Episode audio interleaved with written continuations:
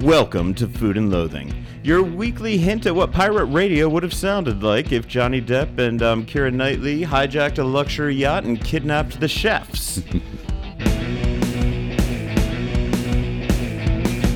I am your host, Al Mancini, host of this audible culinary journey, or for those of you who prefer a more populous job description, I'm the guy who does most of the talking. Our producer, Rich Johnson, is once again manning the board, working his magic. Yep. Always on the lookout for popped P's and sibilant S's and Z's. Hearing it yet, Rick? Let's find out. Yes, indeed. P P Z Z.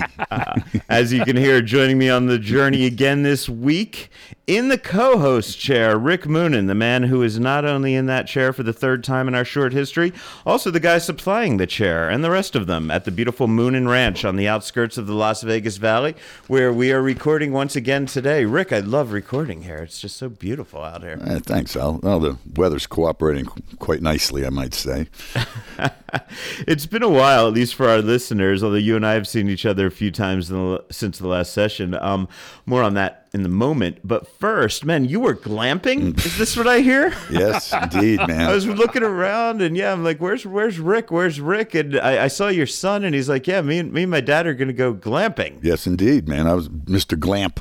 We ate glamp food and it was all glamped up. What it, what it is, it's uh, it's called Zion Glamping Adventure, right? And it's up in near Hurricane, uh, Utah, and it's basically right on the border with Arizona. And they have this like, and the topography there is just mind-blowingly beautiful. And so they, they, there's this little cove in this gorgeous, like carved out uh, rock cave, and they have all these, uh, you know, yurts that are pretty like a commune of them, all just lit up, and they got a air conditioning and a heating unit in there, and you got two queen size beds, nice and comfy, little soft, little comfort tops, of everything. That's the glamp part. Yeah. But you're still, and you got outside, you got your little fire pit, you know, and I'm cooking on my Coleman stove. And uh, we basically, Christopher, my son, and I just wanted to, you know, have some time alone and relax, and it was the absolute perfect Got a experience. quality outhouse out there too. Um, yeah, it's called the back of the tent. Okay.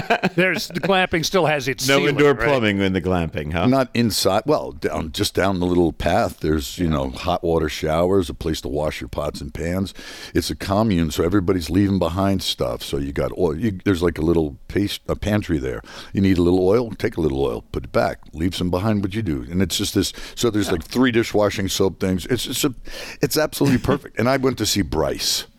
Bryce is is magical.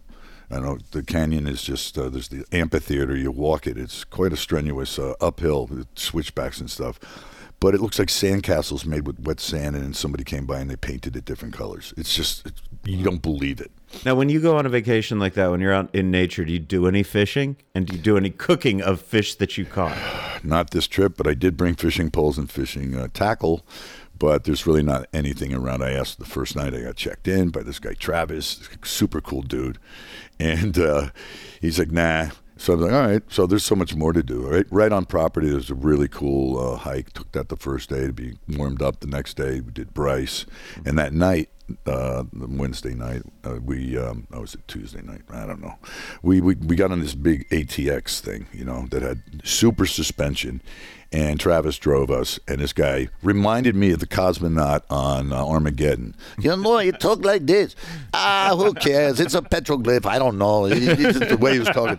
You know. Oh, anyway, it was it was a blast. So it was Cool. And so I, I am curious though how a great chef cooks when he's on vacation. Do you just um you know is it just scrambled eggs and bacon or do you actually like um stock up on ingredients and you know because I I'm one of these guys I can't cook right so I just go to a local chef and have them give me every ingredient prepackaged Yeah. measured out Heard. then I go away on vacation I cook that and pretend I know what I'm doing. Uh, how about somebody like yourself, man? Well, I have a Coleman stove, so it's what you know, it's liquid gas. and, You know, if the fuel, you fill it up through a little funnel, then I pump it 35, 40, 50 times to get and turn them on, get them going, and they're great.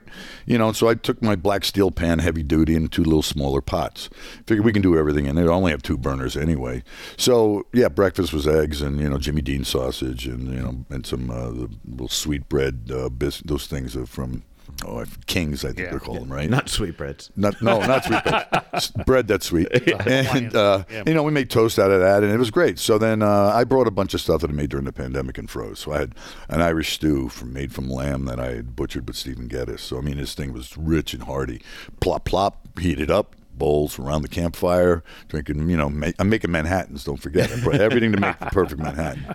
And uh, so, yes, yes. Rick, Rick bought ingredient, brought ingredients on vacation, they, but they were all alcoholic ingredients. Oh man, I got a, I had a traveling bar. What are you talking about? First night was tequila night. Second night was bourbon night. Third night was really bourbon night. That's um yeah that's how that's how Sue and I did it last time we went away. Actually to Hurricane Utah um very close to where you were and um, we had a local uh, Sonia Stelia put together a cocktail kit for us and everything was already prepackaged that was really awesome so it's good yeah even if you don't know what you're doing there there are so many great chefs and bartenders in this town who can good to have stock me out. up and um, hey you know they, people that do that as a business though and Yeah. I, I love that because that way I can throw my money into the local economy Yes. get into a car, drive my ass to Utah, and still be spending my money here in Las Vegas. I love spending money in Las Vegas. I don't know what it is.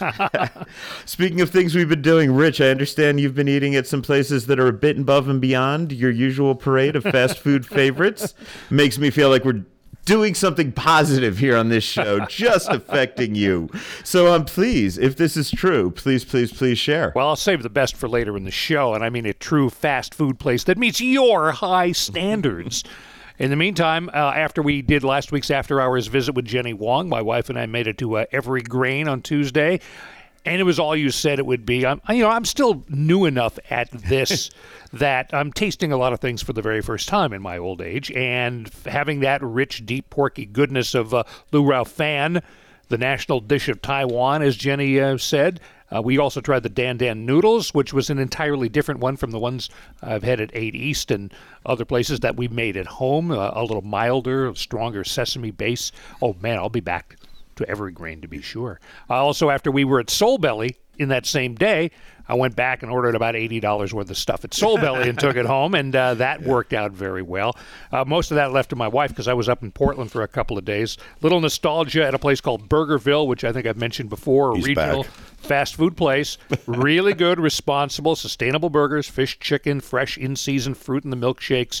They are one of the fast food chains that really does it right. So Rich moved out of his cave for a minute. and He's back. in. he went back. He went right back to for the Oreos Yeah. and the hamburger. Then I went buffet food though, but I did it in a really cool place. Went to see my Oregon Ducks. Uh, I have a friend I was in college with who went and made money in the insurance business. I mean, insane money. Cashed out, retired Yeah, yeah, 55. yeah. He has this suite at Autzen Stadium that's catered, and after you sit in the suite, you, you just can't go back to backless benches of college football. so uh, I went back there for the second time. That's why I don't season. fly on private jets, despite did. all the I- I invitations. did just recently. know I could This never guy's get got two jets now, I but just one did- of them's I just did a JSX.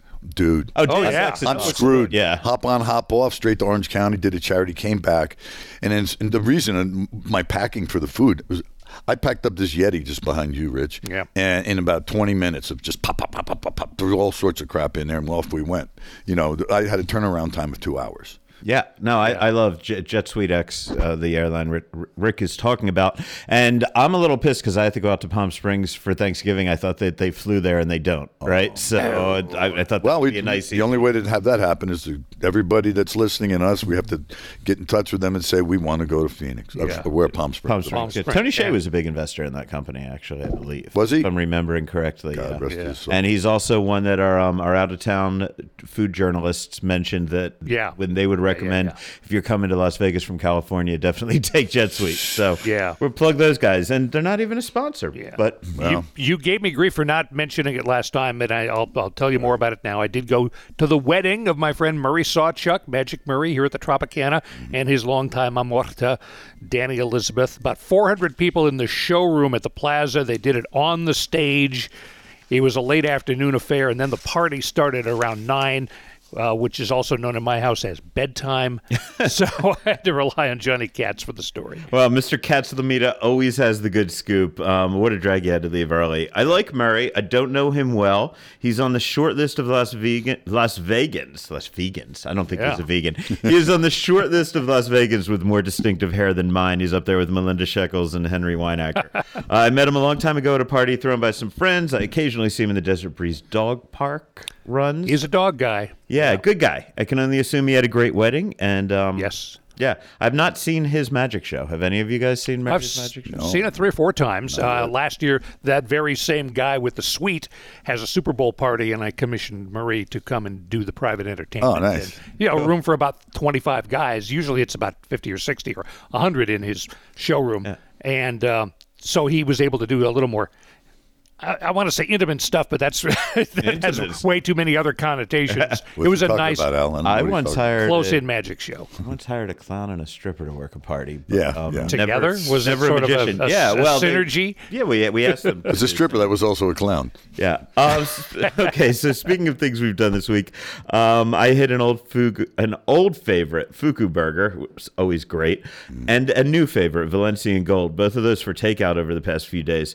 Both were excellent. Um, with regards to the latter, all I'm going to say is foie gras Rice Krispie treats. Ooh. And I think they were on the daily specials menu when I was there. Ask about them. Enough said on that. I'm just going to leave that one hanging out there. Um, now, Rick and I got a sneak preview of a new top secret Tivoli Village dining experience. It was one of those like Rick knew a guy who knew a gal who called me, one of those very Las Vegas kind of things, you know. and then, of course, when I got there, I saw a bunch of people I knew who were already hip to the whole thing, but um, they never clued me on it. Bastards. We don't roll that way. We clue you in on what we know. So here's what we have to tell you. The place is called La Cocina Exclusiva. My Spanish is kind of rusty, but is that the exclusive Exclusiva. kitchen? No, exclusiva. Exclusiva. Yeah, Yeah. come on, I'll get get with it. Okay, my apologies to my Spanish speaking friends. um, so it's operated by the team that runs El Dorado Cantina. It's located in a space that's across the small side courtyard in Tivoli Village. Um, this is the space that Alex Strada had to go with. Also, Angela Sosa briefly ran it as Poppy Den. El Dorado have been using the downstairs to seat the overflow crowd from El Dorado, so I guess they're doing really well. They've got overflow. God bless them for that. And then they renovated the upstairs to offer a much more upscale dining experience. Rick, I'm going to let you take it from here. Talk a bit about what we experienced there. All right, I don't know how much time we have, but let's let's go let's go to the origin. It's October third. That's my wife's birthday. Ronnie and I go to have a drunk lunch at El Dorado. What the hell? Let's do it. Fun stuff. So we're having Jenna is the name of the bartender, and she's just freaking off the charts cool shit. You know, she's uh, just the interaction of it all, busting chops, and, and she made this unbelievable mezcal margarita, and it was just super delicious. So we're two or three deep into it. We ordered the surf and turf fajita, which was crazy cool, on sizzling rock and all this. You know, I, This is just main El Dorado. this is El Dorado, the Right. main bar right there. But here's the deal: I met this guy, came up, started talking. I'm like, he went behind the bar, so I knew he worked there, and he looked like a manager. He was dressed to be so. So I started chatting with him. His name's Kyle. Now Kyle comes over and sits next to us, and so you know, masked down, and we're starting to yak and talk. And I wanted to buy him a drink. We're just doing the, the whole party thing, you know. And he starts to tell me his story. You know, he was just a, a newly discovered uh, a relative of the owners of the um, uh, El Dorado Cantina, and he's taken on a full time uh, course of m- moving and, and, and reproducing the, the brand and, and going global. And you know, and he was a super cool guy, you know. And he, then he, then so we hit it up, we exchanged information, and, he, and then he invited. I introduced you because I thought his story was super cool, and, and and really really great professional. He's working rooms, he's all over the place. That's how we met him. So he uh, so we get to go to the Exclusiva event because it was kind of a secret. They really don't want it to be known, but they want it to be word of mouth. So here it is. Um, Al and I uh, we like to uh, you know share. Yeah, and, and you know, I tell them I'm going to come in with Rick Moonen, and then of course they want to pull out all the stops. Oh, man. You know, if And I tell did. them that Rick Moonen is coming, it works sometimes. But so I mean, you want me to run down the menu, like the, the food that we have? yeah, please, Yeah. please. Okay. So I mean, it was pretty cool. I mean, I've got a couple notes here, but go, good, go down with. Oh yeah, first we got the bread. Okay, we had more drinks, you know. So it's my wife, myself, Al, and Sue, and we're all just kind of in the corner, and they're catering to us. The chef comes out, introduces himself, first thing down is a plate of beautiful little breads. They're like biscuits. They're orange and uh, white and green, and they all have different flavors. One's Parmesan, one is green as you know uh, chipotle, and and they were sprinkled with tajin, you know that little lime powder that they put on everything, which makes everything taste better. And they were soft in the middle like a biscuit, you know, and they were they were gluten free. But Yeah, they were like a tapioca almost. They, right? they Like- were. Ta- I think it was tapioca flour is what they used. And it was- Yeah. it's kind of like Mexican food. It was almost like a mochi texture. I mean, there was something just a little, yeah, yeah. It, it might not be for everyone, but uh, you know, I, I I scoffed them down pretty good. You know, Yeah, I with thought the they were solid. Butter that they gave you with it, it was pretty, and butter in a Mexican restaurant. You know, so they're taking more cooler ingredients and they're and they're, and they're putting it in the Mexican genre, Mm. Mm-hmm. and certainly influenced by the spices. We had some some plates that were a little bit hot, you know, spice wise. You know, but we had a tostada with hamachi that was absolutely delicious. It had like cherry tomatoes on it, pickled onion, obligatory pickled red onion, and the finger lime. Now, finger lime is also known as uh, citrus uh, caviar. It pops in your mouth, it bl- blows things up. So when you match it with a fatty fish like you know a hamachi, and it, I, I felt this always really really good. I'm sure they had a little habanero in there, but it was to me it was one of the most delicious starters. Then we had a Kusshi oyster with pickled onion, uh, a, a grenadine, uh, and, a, and caviar, real caviar, like sturgeon caviar on top. So little oysters. Um, we had sopas, uh, steak tartare. Made a delicious empanada, but there was a mushroom-based empanada stuffing with a green sauce. It was almost like a mole, green, verde deliciousness. It was great. And the squid ink, uh, what's the thing they steam in the? Uh, what's I'm, I'm blanking on. And what they, they wrap it in uh, uh, the tamale. tamale. Thank Yeah, you. So yeah, there was a squid ink tamale. tamale that was really interesting. You know, to see black tamale, and you know, it's kind of like, hey, this is cool. They did a fillet of beef with chimichurri, which chimichurri is, you know, not from Mexico. You know, right. but that's chimichurri and, and enoki mushrooms that were grilled. You know, it was Mm-hmm. it was well thought out. The one that I was a little bit perplexed with was the whole fish. Mm-hmm. The bronzino, the big whole fish that was cooked in the oven and everything. On a banana leaf. on a banana leaf. Yes, it was, but it was served on top of udon noodles. Now, here I have a major issue with that. I don't get it. It doesn't make any sense. That- It seems like an ingredient that was used just to be cool and different, and it does not work for me at all. And then, uh, you know, I got some notes on that dish. It was a poblano parmesan sauce. Dude, this is not right. okay, can I just say, guys, please, Yeah. please, that fish is just did. Kit died for you. Let's treat it with some more respect. You know, I don't know. It's Here- it's just a udon noodle thing. We always hear about cultural appropriation. this is cultural collision. But they're trying. They're trying. You know, I mean, did I bet a thousand? You know, when I was standing behind my stoves and creative with my teams? No, we didn't bat a thousand. We did some pretty weird things, but you know, we're having fun. you know? and, and you know, the, we were there the first weekend that they were seating anybody. Um, they didn't. I didn't see a menu, so I don't even know if they had a menu yet, or if they were just kind of bringing us out everything that they've been experimenting with. I've got to say, the team over there is top notch. I saw a lot of familiar faces from other restaurants. Uh, the corporate chef John Miranda is a veteran of Twist by Pierre Gagnaire. Yep. Um, he's brought in another Twist vet, um, Robert Maestrel, to run this concept for him. Yep. The head mixologist Omar Fonseca is a veteran of Click, and the maitre d Noe Alarcon, who who I would not have known his name, but I knew his face because um, I've seen him at SW and Lakeside over at Wynn, Scarpetta at the Cosmo. I haven't seen him at Cipriani because I don't really go there, but um, he also was from there. Uh, so you know, so it's a great team. I, I, I did a couple cuts. I, I spoke with a few people. I'm just going to play one of them for you right now, and this is with the corporate executive chef, um, and this is John Miranda. Tell me a little bit about what you've done with this upstairs because I didn't know this was here. I guess this is your first weekend that you're officially open, but it's still kind of hush hush secret. You got to know the code word. What's the deal to get up here, man? uh, you know, it's, it's gonna be we're, we're relying on word of mouth. Um, we're not really gonna like you can't book an open table. Um, we will work on a splash page where you know you, we're gonna have a little rolling video for reservations. Call this number, hours of operation. Very simple. Um, you know, I, I think it's it's it's um a nice extension of the the Mexican theme from El Dorado, uh, just you know a little enhanced, and um, it's gonna be fun. Well, but it, upstairs here you have your own menu, and it seems to be. I don't, I don't know. Is it fair to say it's a more upscale menu, a more refined level of Mexican food that you're doing up here? Sure. Yeah. I mean, I think um, you know there'll there'll definitely be for some sticker shock. I think because I don't think there's there's a lot of that in Summerlin per se. Well, could you describe what the menu is all about to people? Sure. Yeah. Um, so we're we have you know a cheese cart. We have a lot of cheeses from imported from Europe. Um, where the the masa we're getting is from Oaxaca, and you know we're getting the nixtamal done in, in town, and then we're pressing the tortillas to order, the tortas, the tostadas, everything is is in house, um, and you know the uh, the hamachi, the we're we're getting uh, Japanese beef in pretty soon. Um, I think you know the situation with getting products in right Yeah. now and, and Oh, yeah. imports. Um, you know, caviar. You know, the stuff I was using on the strip. You know, we're not we're not shying away from anything. And just before we wrap up that segment, even though I was repeatedly told that night that they weren't taking reservations, you could only get in if you asked the right people, you know, the, the, the wink and the nod kind of thing, I was finally able to track down a phone number and an email address. If you're interested in dining at La Cucina, ex- you want to say exclusiva? Exclusiva. Exclusiva. You don't thank need me you. anymore. Uh, the phone number is 702 447 0502, or you can email reservations at lacucinaexclusiva.com. And the hours for the room are Tuesday through Saturday, 5 to 10.30 p.m. We have no idea what the pricing is. Not at all. Because, yeah, we, we were treated very If you have to ask. and generously. So, um, We tipped well. Yes.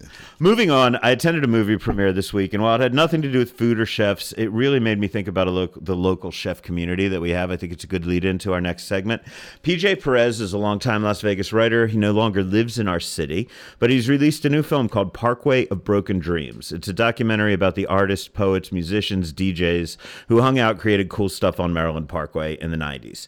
They held a world premiere last week, and look, I didn't live in Las Vegas in the 90s. I wasn't part of that scene, but I knew at least half the people in the movie and at least half the people in the theater for that sold out premiere. And the reason is because so many of them have continued to be influential in Las Vegas over the past 20 years that I've been here. Uh, I'm not going to run down the names, take my word, a lot of creative people. Um, the thing was, the stuff they were doing a quarter century ago, hanging out together, poetry readings, performance art, music, these guys have all gone on to have a serious impact and stuck around in some way, affected Las Vegas. It's a great film. Um, a great look at that scene. I would definitely tell you Las Vegas cultural history. People say we don't have any. Well, there, Yeah, we do. There is, and you should go check out the film. Um, October 30th, it's showing at the Silver State Film Festival, Century Orleans 18, and you can get more info at the Parkway of Broken Dreams.com, just Parkway of Broken Dreams.com. But Rick, I bring it up here because I've been part of a few creative scenes like that in my life. People I hung out with in the 80s, 90s who are still popping up as influential, creative, important people. But I'm thinking that you, and oh, I, I hear you at parties, I hear you tell stories about the people you hung out with in the old days who are now household names in the culinary community. Right. You know, I feel like Las Vegas has a really magic chef scene going on right now. What was it like in your day, man? I mean, did you know that there was magic at the time in the air? Uh, when I first got out to Las Vegas, 2004. Actually, I'm talking about even if you go all the way back to culinary school in those New York days, Oh right? Like I was I was so lucky to be where I was in New York. You know, with, with the scene that was happening back then, we all knew each other. All the chefs. There was David Burke, the most creative, crazy guy at the River Cafe. Charlie Palmer, River Cafe opened up Aureole. There was a lot of the big names like that, and we were all buddies. You know, we hung out at the end of nights. You know, and we'd go to like Blue Ribbon. Mm-hmm. I mean, that was a chef hangout. Seriously, you know, you go down there and the Brombergs would be making you chicken matzo ball soup and oysters and all kinds of. The menu was just you know fakakta, but it was good food, you know. And we hung out and we drank and we and we told bullshit stories about how many covers you did that night. But we shared inspiration what we were doing. Like if I came across a you know an interesting mushroom source or something, I'd tell them. We didn't care. It wasn't like the big secret thing. There was a culture a real live culture where we cared and uh, carried that to Vegas, you know, with me. And when I first got to Vegas, I was like, holy shit, what have I done? You know, and then uh, finally, I, I, I, I, because I ate at some restaurants that I knew the chefs, the names were on the front, went in, and it sucked. Period, just sucked. I was like, fuck, this is bullshit. Why now, am I here? Now I put, my, now I moved out here, and my plotted my fat ass in the middle of this. You know, this is a farce. And then I went to uh, Bradley Ogden's and I was treated with um, course after course. The guys in the kitchen all knew me from you know because they went to the same school I went to. Adam Sobel, Gerald Chin, you know uh, Ralph Perrazzo. These guys paraded out one by one, Uh, and uh, the food was off the charts. The creativity was it, it renewed my excitement about being in Vegas, and eventually they all ended up working for me. And and they've all gone on, and they're all very. uh, Oh. The names you just mentioned are all people that are doing really important things in the culinary world right now. Absolutely, Al. And I felt like somewhere between five and ten years ago, it really start things really started popping on a, on a crazy level here when uh, chefs started moving off the strip, going into the burbs, doing stuff. I was super excited about the local scene, and I would tell these chefs, "Look, man, you're at a special moment. Like you, you guys are part of a, a scene. Enjoy it." Then COVID happened. Yeah. I was a little worried that that was going to be the end of it. People were going to hunker down. But you know, as I was watching this film, they, they started talking about how we don't need record stores and coffee shops anymore to spread music and art because we have the internet. And what I started thinking about was, but we still do need to go out in person to eat food. Yeah. You can't learn about food from the internet. And that may be what saves this scene from from going the way of music scenes and culture scenes. And then I went out to Vegas Unstripped this, this past weekend and holy shit, all these people that had scattered during COVID were all back there together and we're all just loving eating each other's food and talking about exciting new stuff. Oh, man. I, it just I think really epitomizes this what we've been talking about of having a great scene. So this is Food and Loathing. Mom deserves the best, and there's no better place to shop for Mother's Day than Whole Foods Market. They're your destination for unbeatable savings, from premium gifts to show-stopping flowers and irresistible desserts. Start by saving 33% with Prime on all body care and candles. Then get a 15-stem bunch of tulips for just $9.99 each with Prime. Round out Mom's menu with festive rosé, irresistible berry chantilly cake, and more special treats. Come celebrate Mother's Day at Whole Foods Market. Welcome back to Food and Loathing. I'm still your host, Al Mancini, and for this segment, I have some of my favorite highlights from Vegas Unstripped 2021, which took place on Saturday, October 16th on Main Street in the Las Vegas Arts District. Our producer, Rich Johnson, will be manning the control panel for this segment, doing the hard work of splicing all of this audio together and making it sound great. Everything you're about to hear is taken from the many, many live streams we did on the Food and Loathing Facebook page. So there's a lot of material over there if you want to go check it out. We figured, however, that we would just hit some highlights here with Rich polishing them up just a little bit to try to smooth over the rough edges. To start things off, I have a montage of some of the chefs I spoke to before the crowds were let in, telling me about the dishes they prepared for the evening. Johnny Church, what you cooking tonight, man? I have no idea. No, I'm just kidding. no, we're doing uh, uh, country fried foie gras and waffles. Cool. Take on chicken and waffles, but foie gras. Gary LaMorte in the house. What's up, my brother? Uh, Vegas Unstripped is it? What are you making for people tonight? We have something really exciting tonight. We have uh, bacon aged steelhead trout. Uh, so we've been uh, curing this for about a week in our cooler.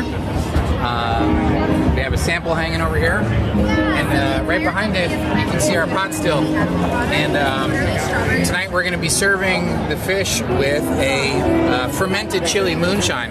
So what we've done is we fermented chilies, and then we've distilled it and turned it into a foam. And the dish is nothing but um, the bacon aged trout. Uh, and the aging process really kind of denatures it and um, makes it more tender.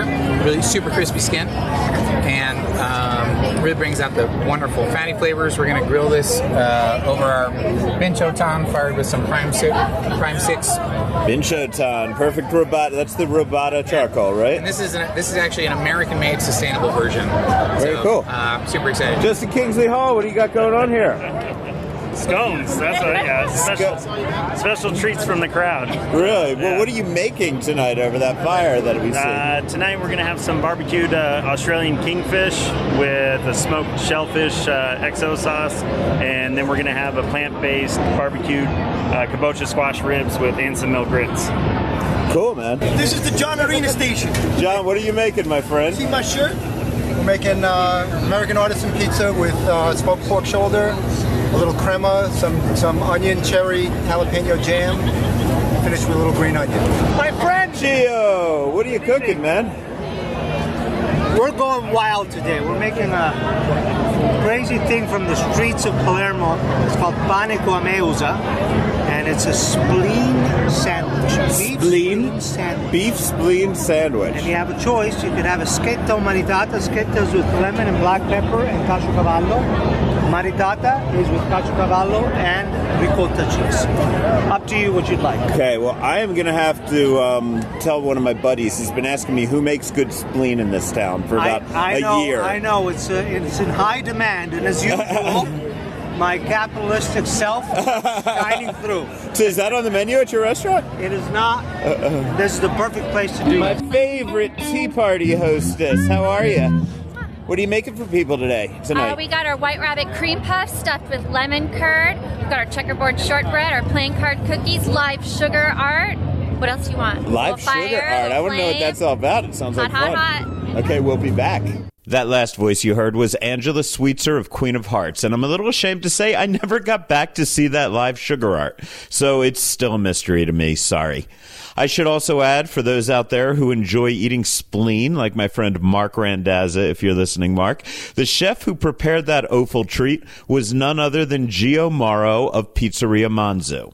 As the evening got underway, the first person to join me and Rich at the Food and Loathing table was my good friend and the host of the Good for Spooning podcast and cooking demo videos, Leanne Nota Bartolo. Leanne, what's happening, baby? I am so excited to be here. How are you? I'm doing great, everybody. I'm joined here by Leanne Nota Bartolo of the Good for Spooning podcast, who is, um, first of all, a great, great Las Vegas foodie, great patron of the local dining scene, and also just one of my favorite people to ever hang out and with. you are one of my favorite people to hang out with. And until like, yeah, we're just gonna kiss each other's asses here. And I love that. The chefs aren't drunk enough yet to come over and chat with us, but you might be. I've been told. No, I, I actually came from the Motley Brews Beer Festival earlier this afternoon, and Cool. I was delighted to support local there. And as Brian Chapin from that event goes, bitch, you were like totally all over a local everything. I'm like, yeah, well, because there's so much. We're just finally truly opening up to mass events and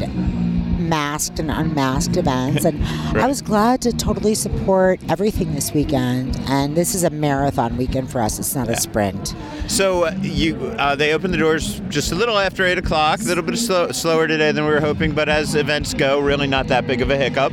Glad they got everybody in here. People are dining. Um, I did the walk around prior to them opening the doors. Good for and you. everything was looking really, really good. What's looking good out there right now? I really love the kingfish dish that uh, Main Street Provisions is putting out Okay. I love like like stop me in my tracks the foie gras ravioli that James Trees is putting out. Because I mean come on everything that guy does with pasta you just kind of it's a panty dropper. I mean I I don't know how any any other way to put it. It is just so good.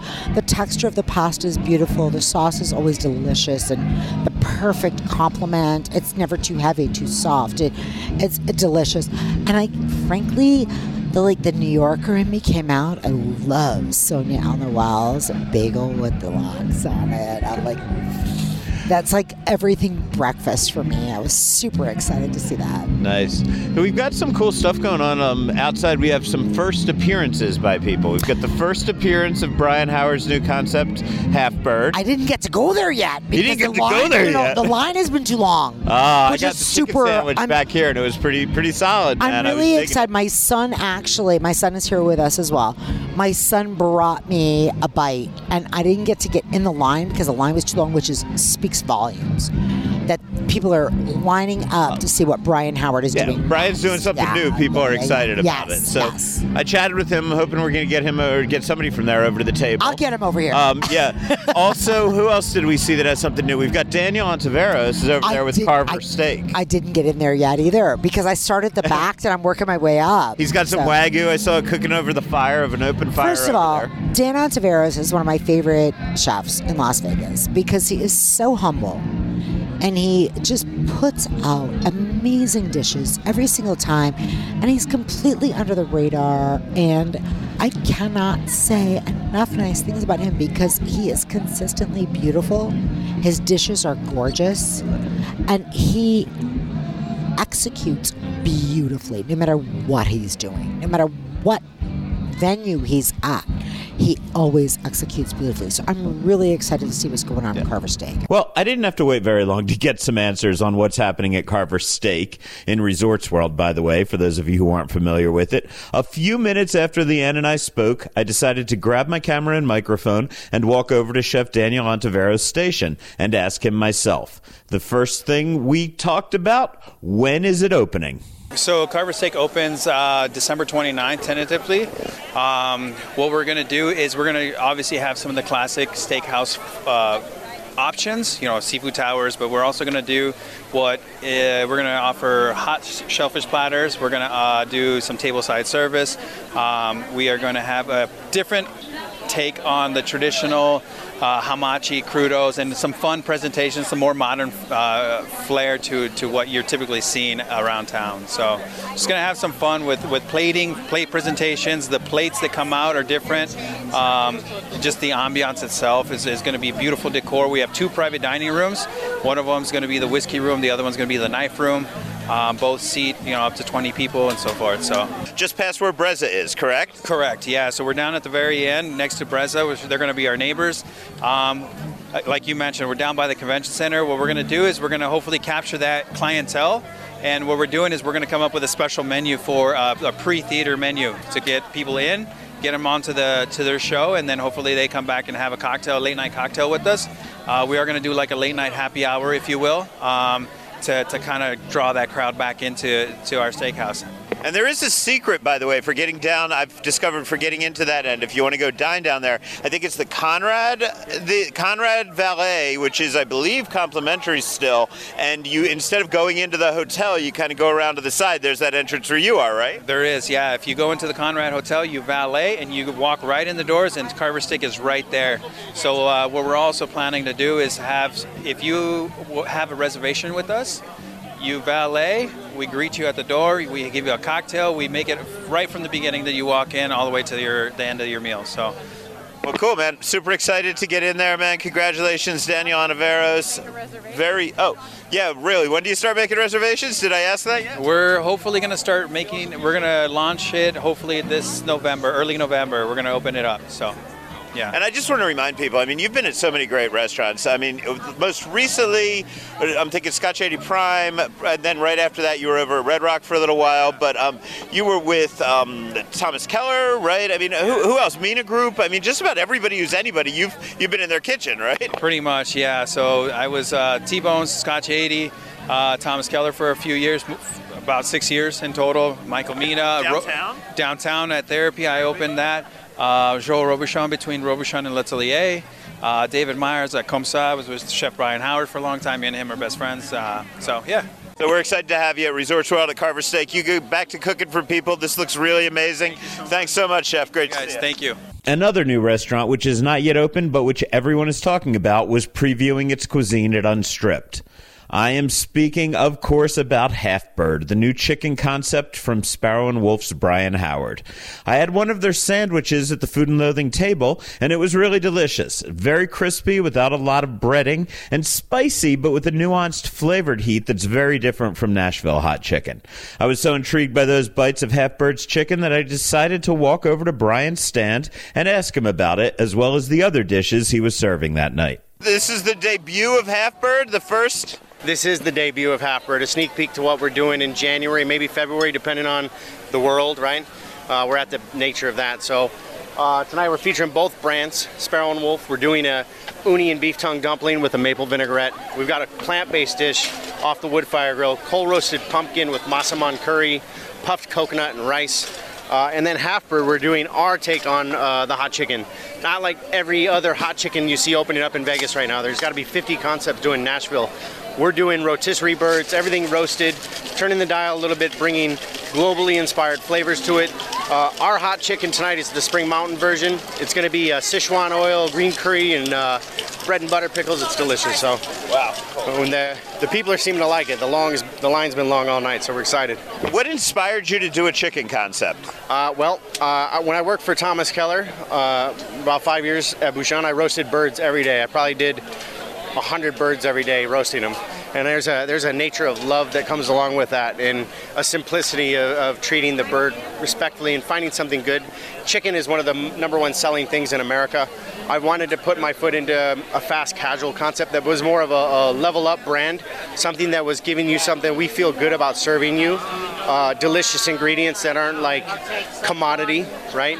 But at a, uh, um, a price point that was comfortable for everybody. So yeah, that's it. You know, and it's something that I can kind of plant seeds everywhere, hopefully, and it takes off. And while I was out walking, I ran into Marc Marrone, who was serving a pretty amazing sandwich himself. Those of you who know Marc know that he always has a lot going on, and I tried to get some details on his various projects. What do you have going on? You always have so many things. You're in Utah, you're in Texas, you're all over Las Vegas, you're teaming up with beer zombies and, and skinny fats, and you've got uh, Gemma Gemma, and you got Graffiti Bao, and uh, I don't know if you're going to be still be on the top of that building downtown ever, but what's happening with Marc Marrone? So uh, Marc Marrone, we're, we're uh, yeah, so we're fully fully integrated now with Skinny Fats. So we've created a giant umbrella company called Nice Hospitality. Um, and yeah, one of the first projects we're going to kick off, we're going to release some details on soon, is a potential building here downtown. So maybe a project back on track there, which I'll keep you posted on. I took a picture of you on on that roof for the Review Journal like three, four years ago, man. It's exactly why you'd be the first guy to get the details on what's going on there. Um, and then we've got Italian Graffiti up in Salt Lake, which is due turn over us hopefully first quarter of next year and get that open, and then hopefully some other projects right off the bat after that. So Okay, now I know I shouldn't put you on the spot, so you could just tell me to fuck off right now and it'll be fine. But um, are you gonna do an Italian graffiti in the Bend still? Is that still in the works or no? Yeah, yeah, actually it is. So, uh, kind of after COVID settled down and everyone think got back on track, yeah, we're still doing the, one at the Bend, different location in the Bend, but we're still doing it. So the Italian Graffiti's coming to Vegas for sure. So that's still happening, and a couple other spots. And Wolftown, right? So Wolfdown was uh, a, a partnership with Joelle that I helped consult on, kind of get it started, get it off the ground, and kind of turned it back over to her and, and let her run it and get it going. Yeah. That rooftop restaurant he and I were chatting about, by the way, is the old post office building in downtown Las Vegas. Local developer Jay Dapper bought the place and gutted it before a complete renovation. I was up on the roof with Mr. Dapper shortly after he purchased it. Then again with Marc for a review journal photo shoot, as I mentioned. I've got to tell you, it's a great location and I'm really excited for more news on that. Getting back to Unstripped, I also tried to see if championship pizza maker Floriana Pastore, who operates the Signora Pizza truck, had any news on a brick and mortar outpost. How is Signora Pizza doing? I saw your truck on, uh, I saw your, I don't know if you want to call it a truck or a trailer, but I mean, it's a crazy. Pizzeria, pizzeria on wheels. Yeah, it's like a Transformers movie or something. But I, Today I, saw we- it, I saw it on the highway and I was thinking, I love that truck. I love what you do, but I also want you to get a brick and mortar. So what are we doing? More? Oh, is it just the truck moving forward right now? Now, yes, we are working for next year. So we are in, you know, looking for location. We already found us few, but I don't say nothing until uh, next year. No. Okay, but but we want it, and that's the thing. How about if people want to find out where the truck is? You can go to my Instagram, that is at Signora Pizza, or to my Facebook, Signora Pizza page. They can see the location where we are. We go around the city, private event, weddings. This month pretty busy. Today we were uh, at the stadium for uh, the ULV football. We will be next uh, next Saturday there as well. They do pre-party before the football game. So yeah, ULV games. Okay, so if you are going to a UNLV football game, make sure you look for Signora Pizza. It's a truck. It should, I guess, be out there in the parking lot. Anyway, I have a lot of friends cooking inside of Allegiant Stadium. They're all making great food. I am not disparaging any of them, but this is a bite you really need to get on the way in or on the way out, wherever you can find it. Finally, at least for this segment, pastry chef Karis Kawana dropped by our table with a delicious treat for me and Leanne. And if you don't know that name, you should. Once you listen to this, you will. Karis Kawana, one of my favorite pastry chefs. What are you bringing us? Um, so we made a churro mochi donut on a Mexican hot chocolate pot of creme. Yeah. Wow. Okay, I'm about to eat this, but I need you to tell everybody you you are here representing whom? Yourself, right? I'm right? Your own representing myself. Service. So tell me a bit about because I've been eating your food. I mean, God, since um where was it? It was at the Venetian Palazzo. The Right, first time right. you I made me been, like- banana pudding Jeez. at Yardbird, right? And it was delicious. It's still the best banana pudding I've ever had. And you used use Nilla wafers in the bottom, the real Nilla wafers. I still remember Old eating that grandma to this style. day. That's how we do it. I also remember um, that I went to a birthday party over at the Black Sheep, and the, the birthday girl was our friend. Oh my God! Yeah, yeah, yeah. It was Marissa, right? It was And- Marissa. And I think she had 18 cakes there, but the only one that I ate was the one that you made for her, and it was delicious. So you're one of my absolute favorite pastry chefs in the world. Thank you. It Tell people now where they can find your food because I'm talking about ancient history. So in the works, we don't know yet. Uh, we might do something of my own um, through the Love Group, which they're wonderful. Um, at the moment, I'm exclusively through uh, coffee beans. So all of the pastries that you see there, the scones, the croissant, the um, we have blueberry muffins and chocolate chip muffins. They're they're slightly basic, but not so much. Like I, I'll put a little Nothing twist you in do there. is basic, girl. so I sneak in some Meyer lemon uh, zest in there once in a while, and uh, I love this. Oh. the cinnamon like with the it? chocolate. Oh, yeah. is it too spicy? I was Uh-uh. worried. No. It's the perfect note. Thank I you. love it. I appreciate it. Now, wait, where else have I seen your stuff though recently? You. Is, Bruce Kalman selling any of your dishes? No, you're doing a collaboration dinner Yes, with Bruce yes. I'm gonna be a That's guest where I saw you. Yes, tell How us about awesome that. is that? So Bruce said he's like, hey, listen, I've got some guest chefs. How none of them are pastry. And I'm like, heck yeah, I'll be there. So we're doing. Um, so I do. I know you know that I do a little bit of savory. Mm-hmm. Mhm. So I'm going to do some of their fried green tomatoes. Um, that's going to be a feature of mine. And then also for the sweets part, I'm going to do a smoke a smoked.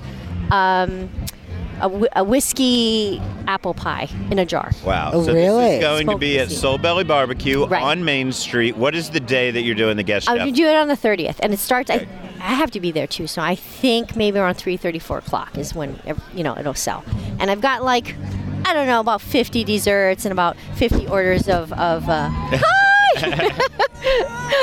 of uh, of our fried green tomatoes. And I love fried green tomatoes. That's my thing. I mean, everything's so heavy, and you got to have a little bit of you know greenery I in there. am Why not a fry it? total junkie about fried green tomato. Oh my god, yeah, I love it. There's I love something it. about the crunch and When the were- tang and the crispiness of it. I Oh, love it. Definitely. when you were at Yardbird, did you make fried green tomatoes We there? made we made fried green tomatoes. Unfortunately, it wasn't mine. and It was it, it was really delicious. They had a pimento Yes, lilies. Can we yes, get you to talk yes, some dirt now? See, like I, I, I always like to see how drunk I can get the chefs and what they'll tell me. I am pretty drunk. Um, what happened with the slanted door? You were Oh over there briefly. So unfortunate. I mean, like Yeah. he spent like two million on that on that project. It was, I know, beautiful great. room, and we were Oh, all excited, and it was finally coming to Vegas, and you were going to be a sous chef and a pastry chef, right? Mm-hmm. And we had, of course, a great executive chef there, and I mean, Yeah. it, was- it was a great Yeah. setup. And then COVID, and then nothing. So what, well, what was the deal? that was our thing. We opened up like our, we opened our doors in March, and when did the shutdown happen? In March. It, it really sucked. Right. I mean, all of us we were all heartbroken, but I mean, bittersweet. I, it kind of landed my gig here. Well, yeah, you're you know. going to do great, and we're still going to get to enjoy your Yeah, food. is- but those of us is who wanted slanted fantastic. door food Right, are right. still kind of So- shit out of luck. Is, No does he have any? Have you spoken to him? Does he have any I have. plans I or have. hopes to come Actually, to Vegas? uh, I'm going to Austin with him in a, in a month, or, uh, which is funny. Um, he he wants to do a little bit more um, here um, in Vegas, but probably not on the strip. He said that it's a little bit different. He wants to reach out to more of the locals. Charles Phan, I mean, he's so awesome. He's got Bravo. No, Yeah, I would yeah. rather he Yes. be local. Right, First right. of all, I mean, you know, right there, you don't have to pay the strip rent, so that makes it easier. But I don't even have to find a than place to park to go there. Yeah. The prices are going to be better. I mean, I'd rather drive to the other side of the valley to eat at one of his restaurants off the strip than. me too. Me You know. too. Well, and, and even more than that, you're going to definitely have a repeat client base instead of just the one and done, you know, Nebraska clientele that comes in. But I want to talk about this dish because I love the the cinnamon and the spice and the chocolate that's all going on together. It is, and the textures are fantastic. It's a super crispy outside, a very tender donut on the inside, and that pot of crumb is really creamy and beautiful. I really appreciate. So where can we find that? Well, um, so I'm going to do a little bit of catering events. So basically, whatever you can dream of, I'm your person. I am your personal chef. Um, and hopefully, when we, you know, we launch more things by next year, you'll see a little bit more of me. We'll see. I'll, I I'll, mean, I'll reach you're out to here you. and promoting. I feel like you know you've got. I mean, oh, did, did you just come out here because you want to be part of the community and you want to hang with your Um, friends, or are we planting the seed for the next project? Mm, a little bit, a little bit. I'm trying to get my name out there a little bit, but then um, the rest of the Love Group. So Al Alcelito Posto is part of the Love Group. Um, James Trees has been a great partner chef of ours, and um, I mean you kind of see all Gina Marinelli. I mean she's freaking awesome, right? She, we, we so love when her. We have desserts at Al Solito Posto, or when we have desserts at Gina's place, they have a little bit of your touch. Yes, yes, they do. Nice. do. I thought know. Betty did all of Gina's. Be- Betty desserts is for Betty her. is a great She's friend. awesome, too. Yeah, yeah. Actually, this fall menu is actually Betty's, Okay. uh, and she's really, really awesome. Any of the specialty cakes that you see there are mine. Cool. Um, I kind of felt like I just took that really into an inside baseball deep feel. You kind of did. Yeah, I know. wow. So for like, people who up, Al, stop aren't, aren't on the inside, You Al, know- you kind of gave them a little Al, you know, you know who's the who's the who, and I you know kind of know the inside of everything. he knows way more than I do, and I know a shit ton. So, Karis, what have you seen here today? I know you got to get back and, and serve people, but tell me what what are the most exciting dishes that you've had a chance to try? Uh, actually, I haven't gotten a chance to try anything um, yet, which we will, because it's kind of like a chef thing. Every time you do events, you get a little bit of alcohol in your system first, banging out. At the very end, everybody kind of pulls up a tray together, some VIP boxes, and just shares. So I, hopefully, I get to hear um, and see what, what, what everybody's doing. But um, you know, I got to meet Justin Kingsley, Kingsley Hall just uh, He's a recently. Never met. delight, isn't he? Yeah. awesome. Yeah, he was awesome. He's super nice. He and is. then um, our Al Solito Posto is doing beef cheek with sunchoke, and I had a little bit of chance to you know help help peel some of the sunchokes like last night. So well, we all You had the opportunity, or you had the Had order? opportunity to feel sunchoked. I've never had that opportunity, and I'm not worried. I'm not I've had asking that anybody to have a opportunity. fundraiser for me or anything. I've had that opportunity. it's not a great I, I opportunity. can't thank you enough for having me here. I really appreciate Thank it. Thank you so much for coming, man. You know it's I awesome to have you. And um, yeah, we're probably going to stop for the two or three people that are watching right now, and we're going to Dude. round up some more talent, and I'm going to walk around and see some more food. But we're going to have a lot of fun.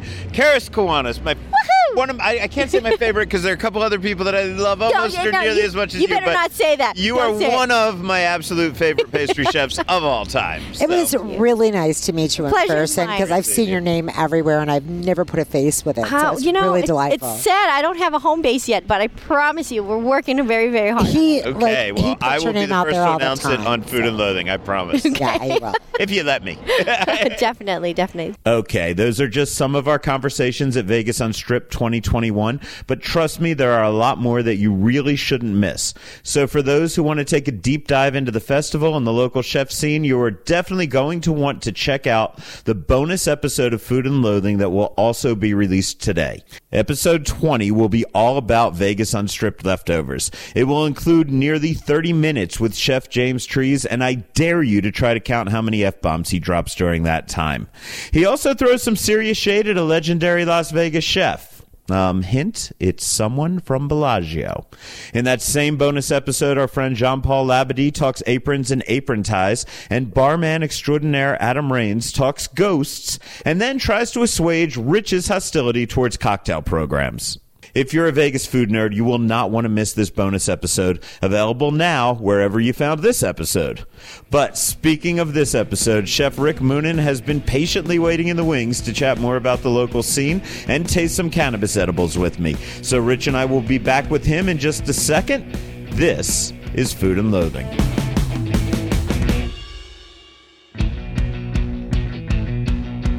Welcome back to Food and Loathing. I'm Al Mancini, joined again by our producer Rich Johnson and our guest host Rick Moonen. Okay, now it is time for the news. We're going to start with some big news, for me at least, as a former New Yorker with countless memories and stories about Le Cirque. MGM Resorts International announced Wednesday that Le Cirque will reopen at Bellagio October 28th with Damien Evers as executive chef. Evers is an LA native, a veteran of Thomas Keller's Bouchon Beverly Hills, as well as Gordon Ramsay and Michael Mina Kitchens. I tried to get over to chat with him before we recorded this segment. The timing didn't quite work out, but I'm meeting him next week. I'll be tasting some dishes and I hope to bring you up to date on that on a future episode. Le Cirque, Rick, to me is one of those restaurants, and I realize it's gone through some changes since it's been in Las Vegas. It's it was always went through changes in New York too. Always changed chefs, but it was always an amazing experience. I have such great memories of the New York and the Las Vegas ones. I'm psyched to have it opening up oh, again. You know, I was there two years. I was associate Le Cirque when Alain Sailhac was the chef. Really? So I could tell you stories, but that's a whole nother. That's Okay. a whole nother. Well, maybe when we do our Le Cirque thing, you'll come in and tell some stories for us. Oh man, I would love to. That's where I had my wedding um, reception with Ronnie when we got married. nine years Wow. ago. Awesome. Um, some sad news to report. A death in the Edo Tapas or EDO Tapas family. I never know how to pronounce that restaurant, so my apologies. But EDO Tapas family. Their sommelier, Roberto Alejandro Manzares, recently passed away unexpectedly. He's a veteran of Carnevino, and I'm told Carnevino, and I'm told a memorial service is being planned at Brezza. But I'm bringing this up because there is a GoFundMe page for his wife and children, which you can find a link to on the Food and Loathing Facebook page or my personal page. If you're in a position to help, please do so. We spoke a bit about this being a close knit community, and you know we do take care of our own. So please um, lend a hand. I'm in. So Bobby Flay uh, earlier this year closed Bobby's Burger Palace at City Center. He's now announced he'll open two new joints to be just called Bobby's Burgers, one at Harrah's that'll open in December and one at Paris in March. Yeah, a couple takeaways from that. First, um, I noticed in the press release that he's still offering his signature crunch burger topped with potato chips at the new places. So if you're a potato chip burger fan, have no fear. Uh, second, note that these are Caesars Entertainment properties coming in the wake of morphing Mesa Grill into Amalfi at Caesars Palace. So it seems like he's firming up that Caesars connection. Yep. Um, and third, Bobby actually makes a very good fast food style burger at these chains, but none of them compares to the fancy b- pants burger that he used to serve at Mesa Grill, and I miss that. Well, he did, he's he's he's uh, exited the, uh, the his re- long term relationship with Food Network. Yeah, we were discussing that last week. Actually. So I mean, he's uh, he's he's gonna hopefully move out here and be a part of the community. Be kind of cool. Bobby's a good guy. I'm a fan. I like Bobby a lot. I, I want a royalty because I was putting pota- potato chips in my tuna sandwiches when I was eight years old. Oh, Yeah, like And, you, uh, you're like you're the only one. Come on. Yeah. So He's really heeding grossed up he- uh, heeding your admonition, Al, to up my junk food game, I paid a visit to Plant Power. That's a Southern California vegan fast food chain that's opened its first Vegas location. It's at uh, Craig Road in 95. Uh, brand new mid-mod building, big glass from floor to a very high ceiling. The concept is carried through with lots of details. I ordered the iconic burger, very traditional array of bun, the fake meat, the lettuce, tomato, secret sauce, fake cheese. All the ingredients very nice and fresh. Uh, two things to note, though: the cheese definitely earns the quote marks. uh, it's pretty much there for decoration. I actually Vegan bro- cheese. I broke off a bit to see what it tasted like, and I could I got- taste I got a story. nothing. Uh, the onions are grilled; they're plentiful, but they kind of dominate the whole thing. They're nice, but whatever flavor the fake burger is going for is lost in the grilled onions. I want to talk about the non-food foods coming out. You know, like the unburgers and all that stuff. As Mm-hmm. you said, you know, big brands and big popularity. It's really spreading like crazy. Coming in your way, and I'm going to tell you more about it when I actually taste it. And I've got samples on their way right now. It's uh, making tuna out of just cells from a bluefin tuna, and it's just to make the muscle. In other words, it, never has a head, a tail, scales, none of that. It's just yeah. it doesn't have the sinews that they have to scrape with the spoon. Right. It's pure tuna, and it's and it's plant based food. Basically, it's a winter melon is what they're what they're feeding this this Okay. uh, this test tube thing.